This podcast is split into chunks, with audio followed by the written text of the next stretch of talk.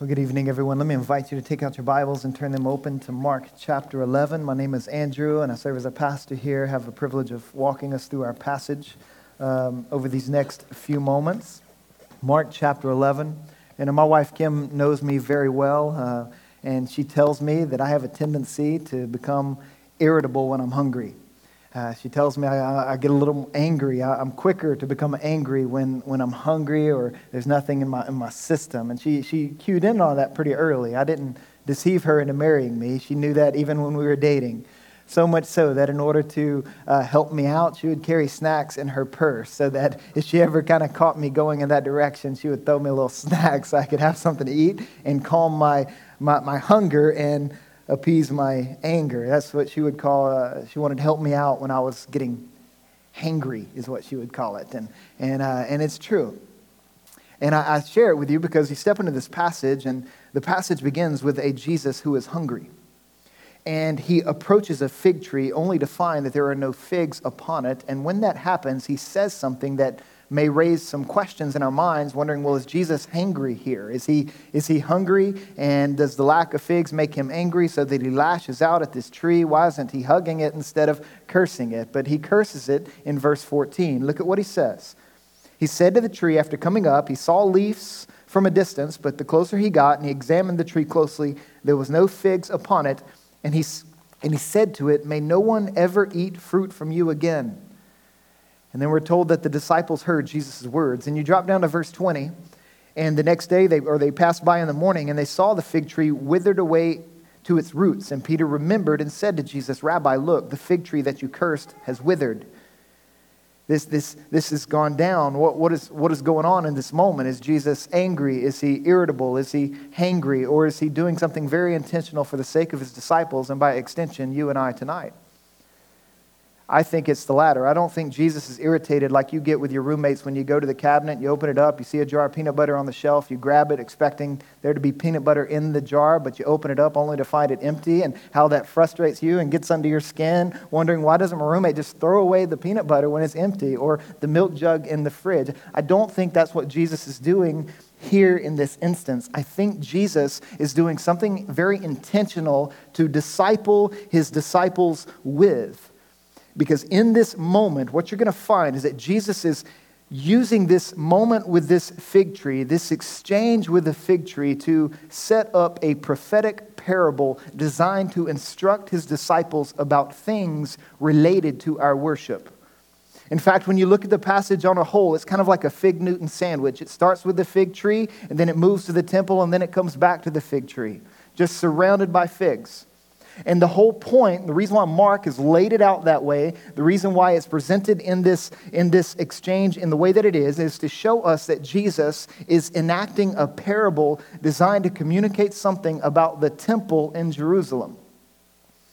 And what's interesting is that he curses this tree, then he goes into the temple and he cleanses it. He starts going wild in the temple, it seems. He's turning tables, he's kicking everybody out, he's barring entrance into the court of the Gentiles, which is where this took place. He's, he's doing this, and some of you may watch Jesus in this passage and be like, well, this doesn't remind me of the Jesus I've heard about all my life.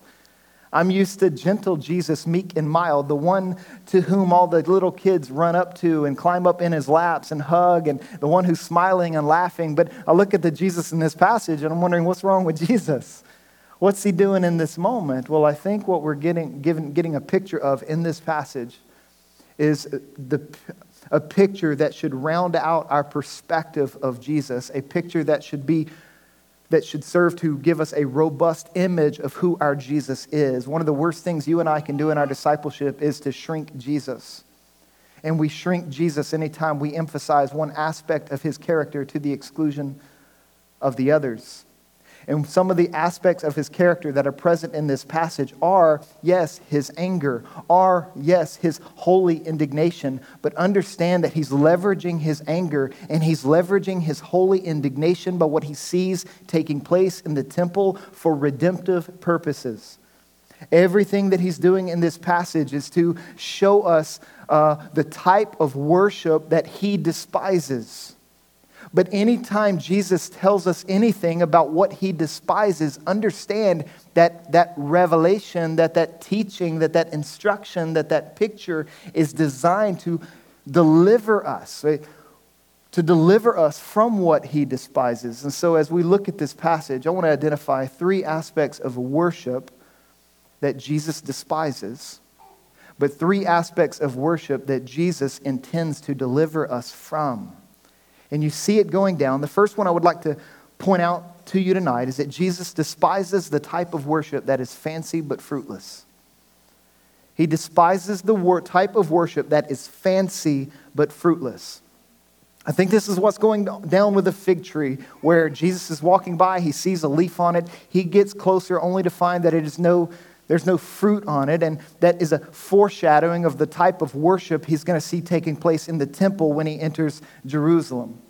Now, to understand that, you have to think back to the Old Testament where fig trees are oftentimes used as images for divine blessing. It was said that a blessed person is a man who lives under who would sit under his own vine and have his own fig tree. Now, that might not appetize some of you because you don't like figs. Uh, you'd prefer a mango tree or something along those lines. And if that's the case, so be it. If that's the image you need, go with mangoes. I don't like figs, I go with mangoes. So, the blessed life is the life of a man living under a mango tree and enjoying the fruit from that tree. So, that's a picture of blessing that is oftentimes painted throughout the Old Testament. But then on the flip side of that, you'll see throughout the Old Testament in multiple occasions that when divine ble- uh, cursing and judgment would fall upon Israel, usually the fig tree was drawn upon to show divine judgment and to show divine cursing. Two examples Jeremiah chapter 29, verse 17. God is looking upon Israel who's, who's lost fidelity. They're not being faithful to the covenant. And this is what he says He says, I am sending upon them sword, famine, and pestilence and I will make them like vile figs that are so rotten they cannot be eaten. Hosea chapter 2, verse 12, very similar thing. I will lay waste to Israel. I will lay, lay waste to her vines and her fig trees. And so, what Jesus is doing here is he's setting up his disciples to discover this reality that Jesus despises worship that is fancy but fruitless. He's cursing the tree to teach the disciples that there's coming a day when the temple in Jerusalem is going to experience a decisive and swift judgment. History would tell us that in 70 AD that went down. The temple in Jerusalem was destroyed in 70 AD. And but before then, Jesus starts setting the stage for why that type of thing would happen. And he does so by telling, showing us, I think in this instance, that he despises a worship that is fancy but fruitless.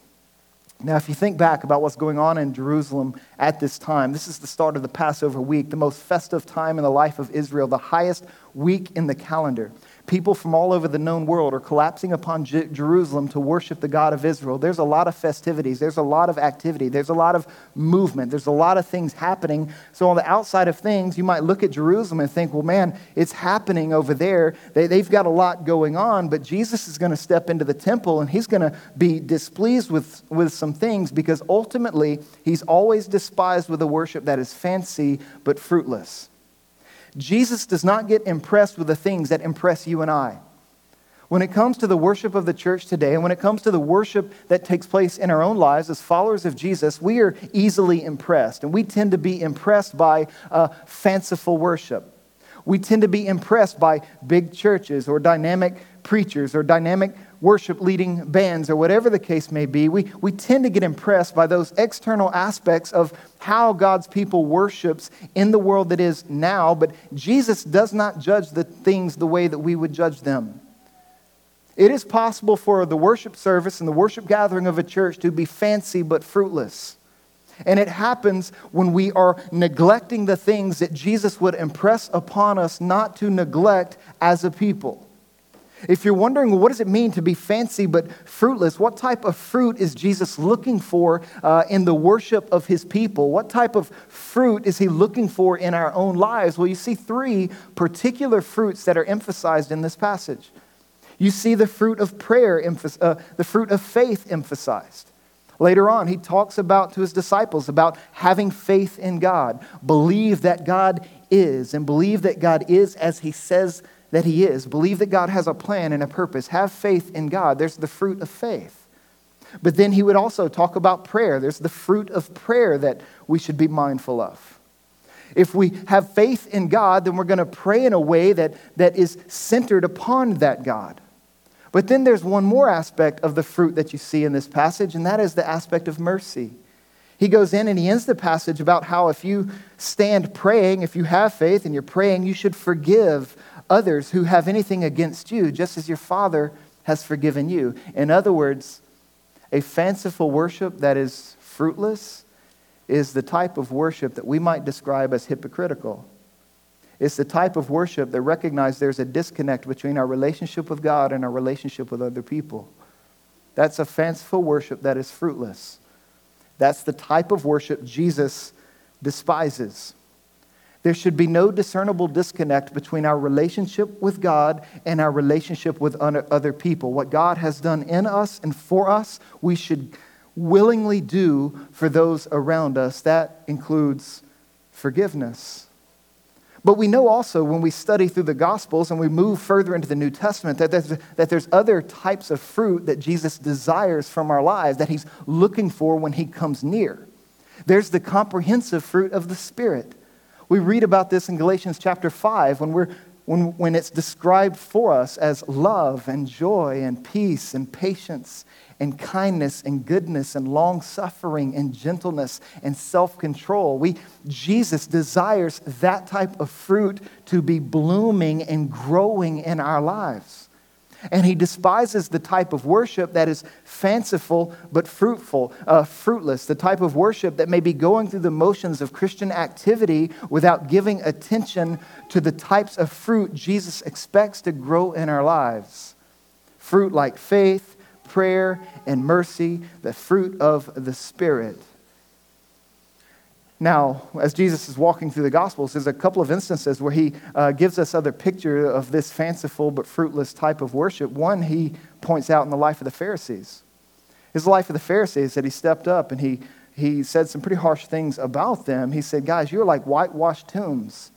On the surface of things, you look great. You're real pretty in your religion. But on the inside, there's just a corpse there. You're a whitewashed tomb. You're just covering a dead man. He would say the very, a very similar thing. In Revelation chapter 3, Jesus would make this statement about a church, a church that had fanciful but fruitless worship. It's the church in Sardis. Revelation chapter 3, this is what Jesus would say about that particular church. He says, I know your works. I know the things that you've been doing. I know you're, you've been staying busy. You're a very active people. I know your works. And then he says, You have the reputation of being alive. Everyone is looking in on your community, looking in on your church, and they think things are firing. They think, they think you guys have got it figured out because uh, you have a good reputation in your city. You have a good reputation amongst those around you. But then notice what he says. He says right after that, Revelation chapter 3, you have the revu- reputation of being alive, but you are dead. Somehow and in some way, they were fancy but fruitless. Somehow and in some way, they were not bearing the type of fruit that Jesus is looking for, the type of fruit that he is pleased with, the type of fruit he desires to be produced in and amongst his people. You see, ultimately, it doesn't matter how fanciful our worship is, how polished our gatherings are, how produced they may be. Obviously, ours isn't produced all that well, but we, we don't have a big fanciful worship gathering. But it doesn't matter if you consider yourself to be high church or low church, highly charismatic or highly liturgical. Ultimately, what Jesus is looking for is fruit.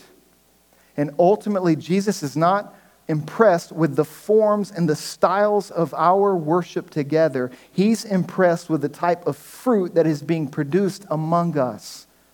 And the type of worship he despises is the type of worship that is fancy but fruitless. So we don't want to move in that direction. My prayer as a church is that we would be a people who are bearing fruit. We want fruit to bloom. We want fruit to blossom. And this is my prayer, not only for us as a church, it's my prayer for each one of you as followers of Jesus that fruit would blossom in your life, that you would be a people of faith, a people of prayer, a people of, of what's the third one? A people of mercy, that you would bear the fruit of the Spirit, that your life would testify to the goodness of God through His presence in you. But the temptation we've got to avoid is that many of us like living our lives, or we only want our lives to be viewed from a telescope.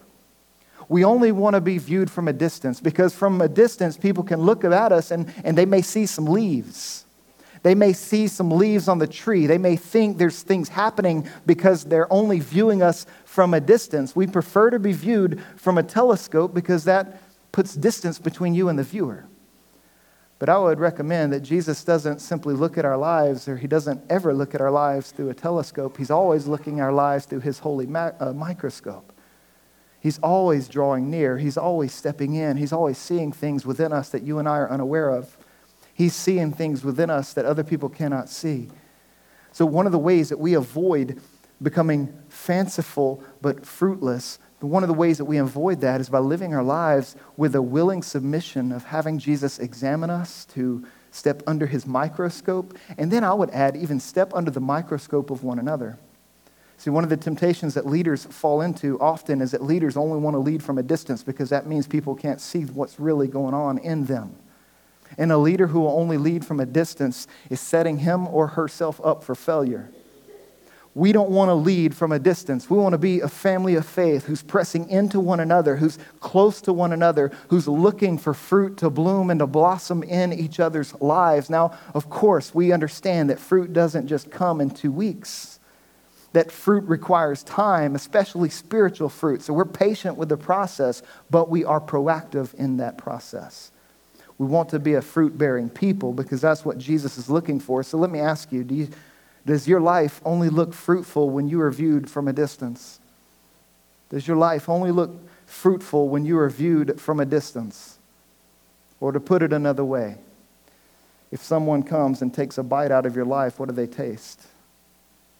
Somebody comes and bites into your life, are they tasting something bitter? Or are they tasting something sweet? Or are they tasting something redemptive? Are they tasting something hopeful? Are they tasting something faithful? Are they tasting something true and honorable? Are they tasting the fruit of the Spirit in your life? Anything else is despised by Jesus. He despises a worship that is fancy but fruitless. And so then Jesus, in the next scene, he moves into the temple and he begins to drive everyone out. And it's an interesting moment the way that Mark records it because he says, as he and his disciples came to Jerusalem, Jesus entered the temple and began to drive out those who sold and those who bought in the temple. And he overturned the tables of the money changers and the seats of those who sold pigeons.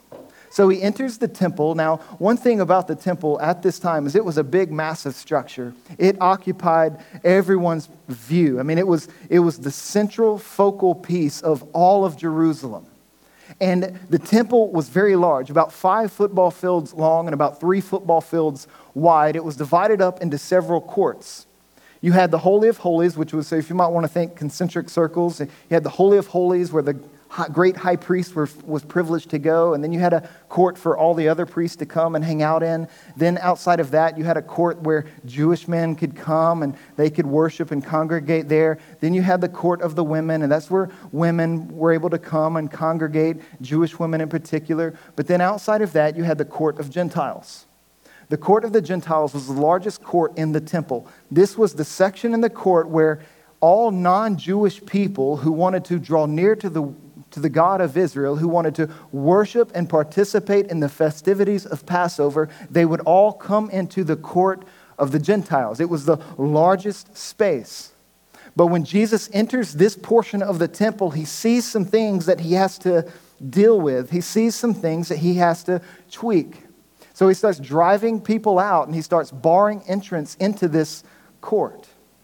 And the question is why? What was taking place in the court of the Gentiles that got under Jesus' skin, that, that motivated him to act in this way? Well, in part, what was taking place in the temple is that you had all these vendors who were selling animals that could be used in, their, in people's worship of God who could be, who could be offered up to God in various forms of sacrifices and those types of things. They, they, off, they set up vendors to sell, to make those available to these travelers who were coming from all over the known world to worship there, and then they could buy an animal to sacrifice there in the court of the Gentiles. Now, that would be very convenient and very efficient. If you've ever tried traveling just on your own with three little kids, imagine trying to travel on your own with three little kids and a donkey or an ox or a sheep or birds or whatever, it could get really messy. It could become quite complicated. Well, to make things easier on people, vendors would set up and they would sell animals that worshipers could use in their offerings. But in order to buy those offerings, if you were coming from outside of Jerusalem, you were bringing in Roman currency that wasn't accepted in the temple. And so you then would have to exchange your currency uh, to get something that you could use in the temple. Now, Luke's gospel would tell us that some of these money changers were charging a ridiculous rate of interest to make that change happen. They were exploiting these travelers, they were exploiting these worshipers. And so Luke points out in his account that one of the things that motivated Jesus was his sense of injustice and oppression that was taking place in the court of the Gentiles. And that's usually how this story is taught. And it should be taught that way because there's truth to it. But Mark is calling our attention to something different. Because notice who Mark is driving out of the temple. He doesn't just drive out the money changers or those who were selling offerings, he drives out the people who were making the purchases. He drives out the, buy, the he drives out buyers and sellers and money changers. He drives them all out and he, dry, and he bars entry. He doesn't let anybody else come through the court of the Gentiles. Why is that? It's because in his mind, the worship of Israel in that portion of the temple had gotten so crowded that God's concerns are being overlooked. And so he wipes the slate clean, driving everybody out. Jesus despises the type of worship that crowds out God's concerns. He despises the types of worship that crowds out God's concerns. So it wasn't so much what was taking place in the court of Gentiles, because it made sense that you could come and buy your offerings and exchange your money. And yes, there was problems with the, with the economy of it, but Jesus, is, it seems, in Mark's gospel, is mad about where they've set up shop. That they've taken this sacred space and they're using it for their own convenience and efficiency. And he says that convenience and efficiency are not, should not be allowed to crowd out God's concerns in the world. He despises the type of worship that crowds out God's concerns. And the court of the Gentiles has gotten so crowded, people couldn't enter the temple, enter that portion, and do and engage God in the way that that court was designed for. And so Jesus would quote Isaiah chapter 56, verse 7, when he makes that statement, when he lays out this, this description My house shall be called a house of prayer for all the nations, but you have made it a den of robbers. You are robbing people from this opportunity to congregate and to pray and to worship. You're, you're distracting people, you're crowding people out, and I despise that type of worship. You see, the reason why this was such a big deal is because there was no room for reverence. There was no room for reverence in the court of the Gentiles because there was so much activity happening there. Nobody was really focusing on God, or the Gentiles, the nations, the non Jewish people weren't able to use that portion of the temple the way it was intended to be. So there was no reverence there. And because there was no reverence in that space, there was no prayer being made.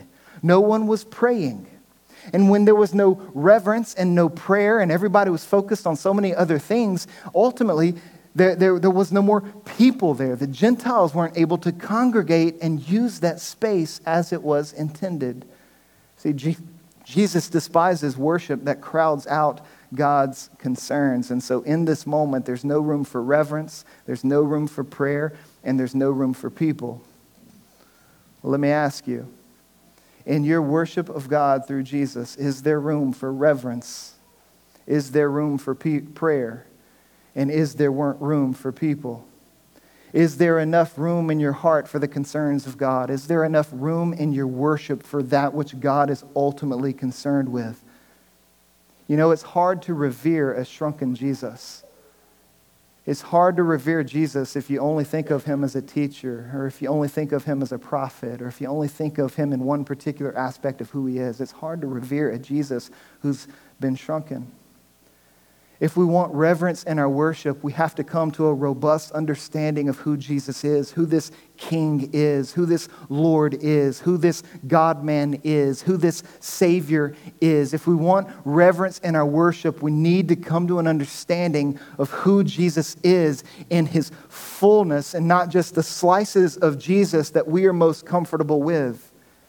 Is there room for a Jesus who turns over tables in your faith? Is there room for a confrontational Jesus in your worship? Is there room for a Jesus who can unsettle a situation for a redemptive purpose? Is there room for that type of Jesus in your worship?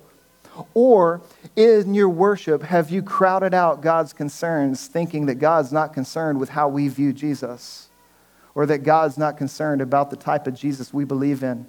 There's a reason why earlier in Mark's gospel, Jesus would ask his followers, Who do the people say that I am? And they get some replies. Well, some say you're Elijah, some say you're John the Baptist, putting him in the classification of a prophet. But then Jesus turns his attention to Peter and says, Who do you say that I am? You're my disciple. You should have a distinct understanding of who I am. And Peter looks at him and says, You are the Christ. You are the Christ, the Son of the living God. And he professes the reality of who Jesus is in that moment. We lose our reverence when we shrink our Jesus. And Jesus despises the type of worship that would do that. This is why we give so much attention to the Bible in our worship gatherings. If we do not look at Jesus as he's presented in the scriptures, you know what we'll end up doing? I will end up communicating to you and presenting a Jesus to you that looks a lot like me. You don't want a Jesus who looks like me you want, you need the Jesus that's presented in the scriptures. This is why we study the Bible the way that we do. We do not want our imaginations and our preferences and our personal inclinations to drive our understanding of Jesus. We want our understanding of Jesus to be developed through the study of the scriptures as Jesus reveals him to be in all of his robustness. And if we lose our reverence, then our prayer lives will suffer as well. Because if we have no reverence in our worship, our prayer is going to become very narcissistic.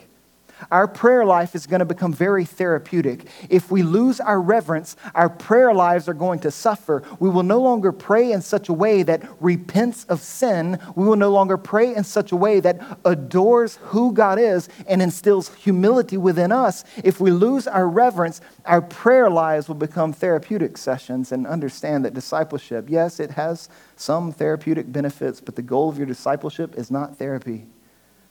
The goal of your discipleship is to be conformed into the image of your Christ, to grow up into the image of Jesus. That's the goal of your discipleship. Therefore, you have to have a robust understanding of who Jesus is so that you can understand who God is practically making you to be like. And your prayer life should serve that purpose. So we pray with an understanding of who Jesus is and putting our faith in Him and being conformed into His image. And as we do that, our, we suddenly find our hearts expanding so that we have room for more people in our lives and in our communities. All of a sudden, God's concern for all the peoples of the world becomes our concern. And we're not going to try to crowd out people by being by giving our attention to other things and we're going to include people. We're going to expand our our circles so that more people can gather and meet the Jesus that we are following and the Jesus that we are serving. Jesus despises the type of worship that crowds out his concerns, where there's no room for reverence, there's no room for prayer, there's no room for people. So let me ask you are you trivializing God by crowding out his concerns? Are you trivializing God by crowding out his concerns? If you are, this is what's going to happen. You're going to become, your worship is going to be shallow. Your worship is going to be prayerless. And your worship is going to be ingrown. I can't think of a more miserable way to live the Christian life. Shallow, prayerless, and ingrown. I can't think of a more miserable type of church to be.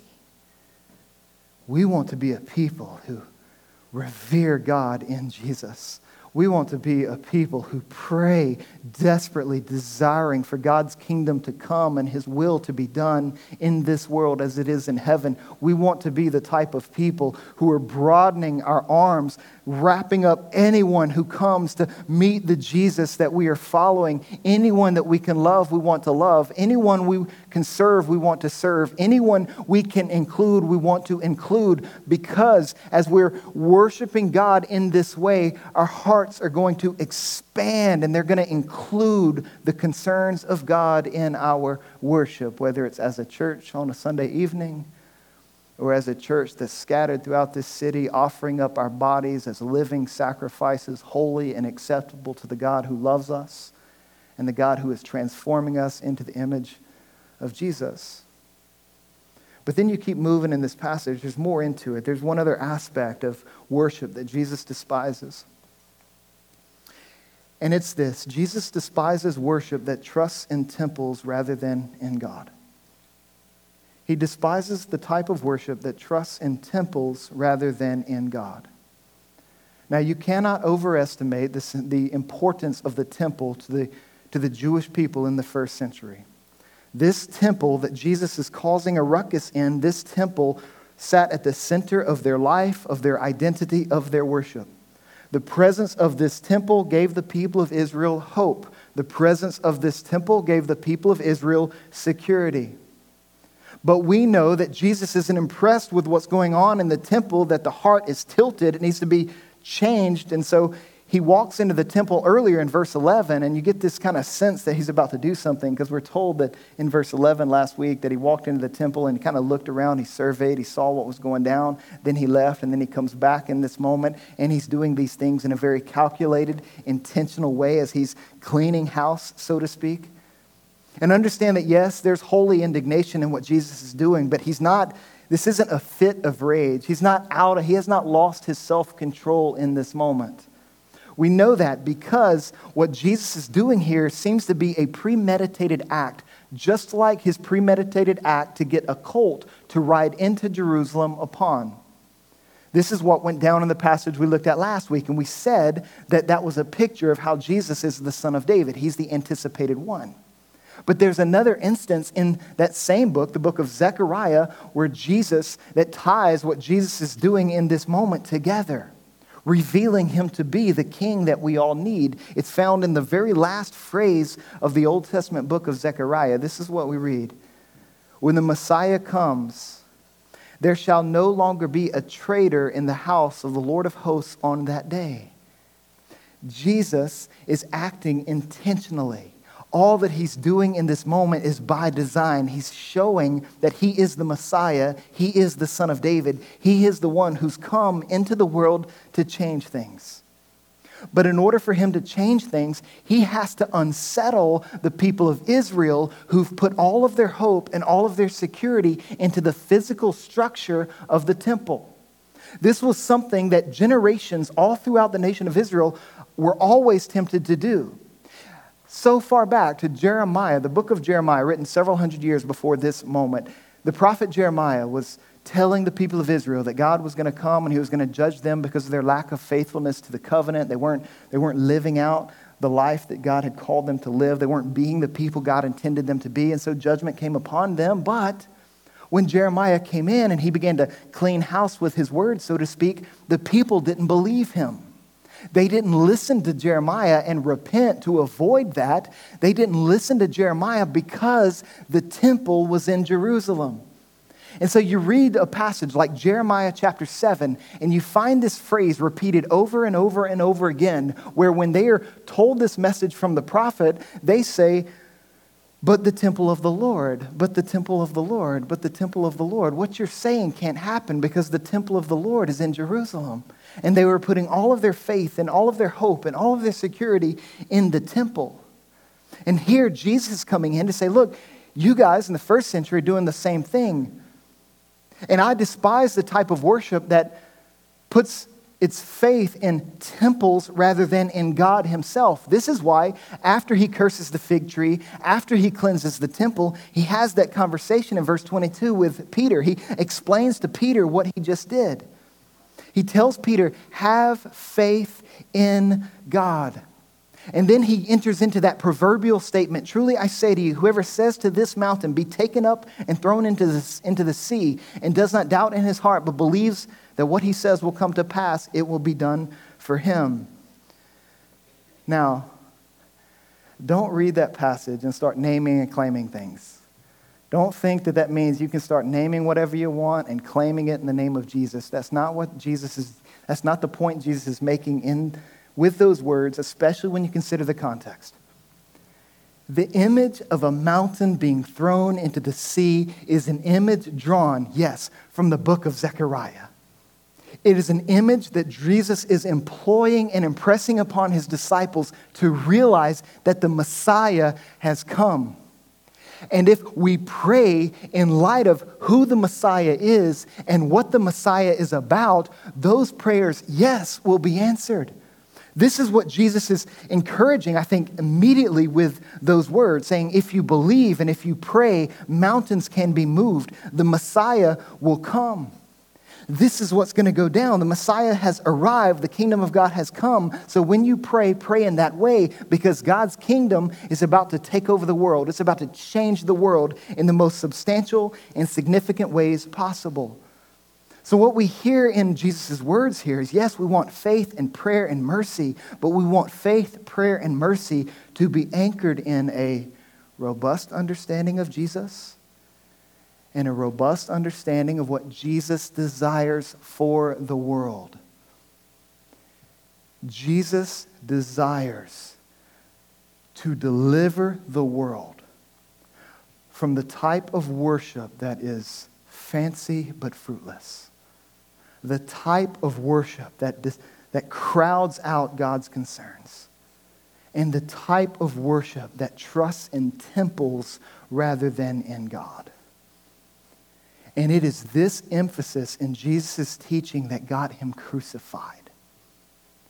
John chapter 2, listen to what happens in John chapter 2 when Jesus, when John records that account. Listen to this exchange right after he cleanses the temple. Listen to what goes on in verse 18 of John chapter 2. So the Jews said to Jesus, What sign do you show us for doing these things? Why are you coming in and cleaning house in the temple? Who gave you that right? Who gave you that authority? Jesus answered them, Destroy this temple, and in three days I will raise it up. The Jews then said, It has taken 46 years to build this temple, and will you raise it up in three days? But he was speaking about the temple of his body. And when therefore he was raised from the dead, his disciples remembered that he had said this, and they believed the scripture and the word that Jesus had spoken. His actions in the temple, his talk about destroying the temple and being raised again, his talk about replacing the temple is what got Jesus crucified. You go back to the book of Mark and you turn over to Mark chapter 14. Listen to verse 58. This is one of the charges that was waged against Jesus at his trial. The religious leaders tell the the, the tell the, the people in charge, verse 58, we heard him say, I will destroy this temple that is made with hands, and in three days I will build another not made with hands. The talk of the temple and what he does in this moment is the type of talk and the type of actions that led to his crucifixion. Why did Jesus do that? Well, he did that because Jesus understood that in his death he would destroy all temples. And he did that because in his resurrection, he would replace all temples. Let me ask you, what's the point of a temple? You know, a temple is not unique to the people of Israel. Temples are not unique to, to really any one particular people group on the planet. Every culture, every people group in the world, all throughout history, has had their types of temples. And temples basically do two, they, they were all built on two premises. Two premises, all pretty almost universally applied. One, it was built under the understanding that there was a God or that there was some ultimate person or force that, that human beings wanted to come in contact with, that human beings wanted to encounter and engage. So temples were built. But not only do temples point to the fact that there is a God who exists, or there's some ultimate force or person that human beings uh, feel, there's this instinct towards, uh, temples were built because human beings knew instinctively that they couldn't just relate to this God. So temples were set up all over the world to mediate whatever their understanding of who God is was. It, it were, there was mediation that took place at the temple so that God and people could relate, or whatever their understanding of God and what their understanding of life could, could happen. Well, when Jesus steps in and he does all the things that he's doing, he's, he's scratching that instinct, he's scratching that itch that every human heart has, because every human heart was created in the image of God, and every human heart has been distorted and deceived by sin, and every human heart needs some type of mediation to be reconciled to the God who made them and to the God who loves them. And so Jesus steps into the world and he dies to destroy all temples, saying, Look, the sacrifice I'm making is the ultimate sacrifice. No more sacrifices are needed. And he rose from the grave to say, Look, this is proof that my sacrifice counts. I rose from the dead. And because I rose from the dead, you can now place your hope, your faith, and your security in God and not in your temples in God and not in the things that you do, in God and not in your religious performance or your religious activity. You can now put your faith in God who loves you enough to do this for you.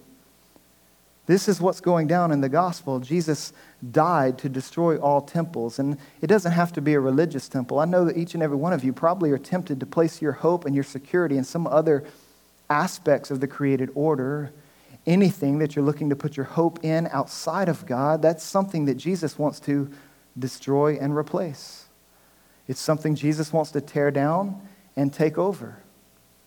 So let me ask you, what source of security is Jesus seeking to replace in your life right now?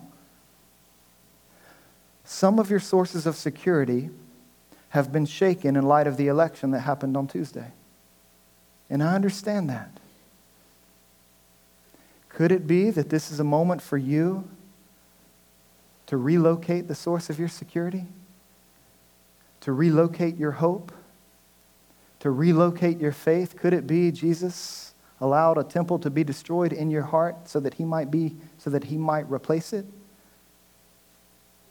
You see, this is what Jesus is driving at in this passage. All this passage is about the worship that occurs in our hearts and among us as followers of Jesus.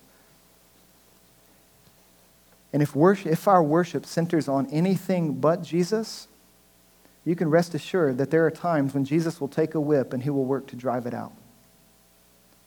There are moments in our discipleship where Jesus will drive out the things our hearts are looking to for security and hope.